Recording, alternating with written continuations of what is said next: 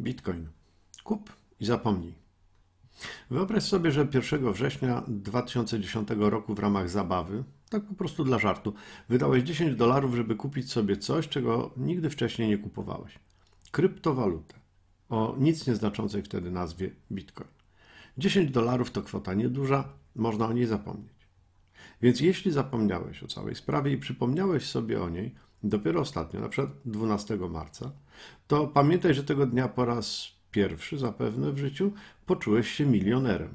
Twoje 10 dolarów zamieniło się w 10 milionów dolarów. A ty, jeśli masz olej w głowie, nie musisz już w życiu pracować na swoje utrzymanie. Pozostała ci praca dla przyjemności.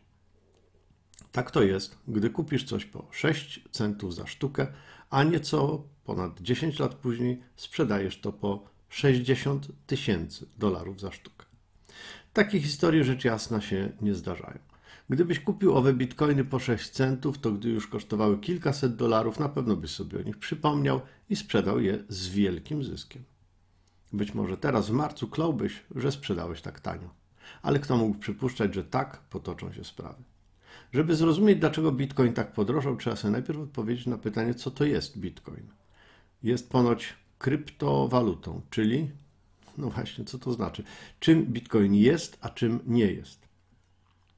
Techniczny opis bitcoina łatwo znaleźć, jest on na przykład dostępny w Wikipedii. Przeczytajcie sobie w wolnej chwili. Ja przeczytałem i nic z tego nie rozumiem, kompletnie nic. Ale nie szkodzi bo na nasze potrzeby zrozumienia bitcoina w wersji podstawowej wystarczy, że zrozumiemy, czym jest pieniądz, waluta oraz dlaczego ziemniaki są drogie lub tanie. Wytłumaczymy bitcoina dolarami i kartoflami. Brzmi dobrze, prawda? Od czego zależy cena ziemniaków? Od tego, jak dużo ziemniaków y, producenci chcą i mogą dostarczyć na rynek. To jest podaż ziemniaków. I od tego, jak dużo ziemniaków chcą i mogą nabyć nabywcy. I to jest popyt na ziemniaki. Istnieje szereg czynników, które oddziałują na popyt i na podaż ziemniaków. Z naszej perspektywy ważne będzie to, że ziemniaki drożeją w dwóch przypadkach.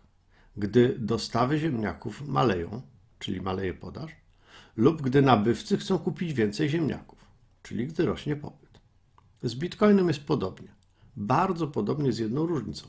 Gdy cena ziemniaków rośnie i w ślad za tym rośnie opłacalność ich uprawy, farmerzy mogą zwiększać obszar przeznaczony pod uprawę ziemniaków i coraz więcej ziemniaków może trafiać na rynek. Bitcoinów nie można uprawiać jak ziemniaki, choć podobnie jak ziemniaki, bitcoiny się ponoć wykopuje. Ale do wykopania jest określona liczba bitcoinów, jakieś 21 milionów i więcej już ich nie będzie. Wykopywanie kolejnych bitcoinów jest coraz trudniejsze i angażuje coraz większe zasoby. Gdy ilość pewnego dobra jest stała, to dotyczy i bitcoinów, i obrazów Rembrandta, jest ich tyle, ile jest. Ile wydobyto, ile namalowano i więcej ich nie będzie, to w takiej sytuacji cena zależy wyłącznie od popytu. Popyt rośnie, cena rośnie. Popyt spada, cena spada. Proste. I tu pojawia się podobieństwo bitcoina do dolara, Podaż pieniądza też jest stała. W tym sensie, że nie zależy od ceny pieniądza. Podaż pieniądza jest regulowana przez państwo, ponieważ to bank centralny podejmuje decyzje wpływające na to, ile pieniądza znajduje się w obiegu. Tu pojawia się różnica między dolarem a bitcoinem. O ile bank centralny może zwiększyć ilość pieniądza, tak jakby dodrukowując pieniądze, choć tak naprawdę robi się to dziś inaczej niż poprzez dodruk banknotów, o tyle liczby bitcoinów nie da się zwiększyć ponad z góry ustaloną wielkość tych około 21 milionów.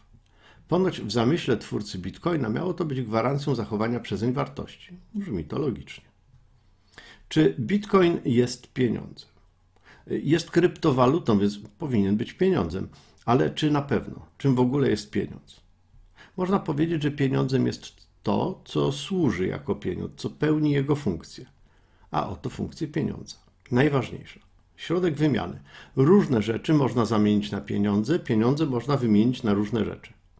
Czy bitcoin jest środkiem wymiany? Sprzedajecie coś za bitcoiny? Kupujecie płacąc bitcoinami? No, nie bardzo. W tym sensie bitcoin nie jest za bardzo pieniądzem. Druga funkcja. Prawny środek płatniczy. Pieniądzem możesz spłacić dług, możesz zapłacić podatki, Państwo honoruje takie płatności. Bitcoin? No nie, tej funkcji Bitcoin nie pełni. E, Trzecia. Jednostka obrachunkowa tworzy system cen i pozwala przeliczać wartość różnych dóbr. Od biedy można by używać do tego bitcoina, ale nie jest to powszechne. Czwarta. Środek przechowywania wartości. Ta funkcja zakłada stabilność siły nabywczej. No, to już na pewno nie jest bitcoin. Przynajmniej nie był on taki przez ostatnie 10 lat.